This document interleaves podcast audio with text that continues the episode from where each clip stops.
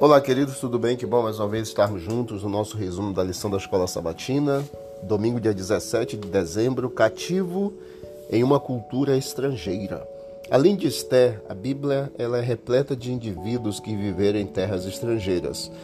Lógico que, apesar das adversidades, eles se mantiveram fiéis ao Senhor. Por exemplo, nós temos a história de José no Egito, em Gênesis 41. Temos a fidelidade demonstrada por Daniel em Babilônia, nós temos Priscila e Áquila em Roma, Atos 18, e nós temos também Gaio em um lugar desconhecido.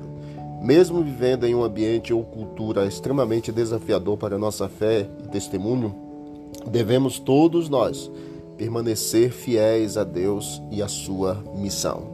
Que Deus abençoe a você, que Deus nos abençoe e nos ajude a de fato realmente vivermos à altura daquilo que o Senhor quer para cada um de nós não negarmos a nossa fé, independente da cultura ou de qual ambiente que nós estejamos inseridos. Que sejamos sempre fiéis à palavra de Deus. Vamos orar. Obrigado, Deus. Obrigado pela bênção de mais um dia, pelo cuidado e amor, por tua paz e graça. Continue sobre nós a tua mão estendida em nome de Jesus. Amém.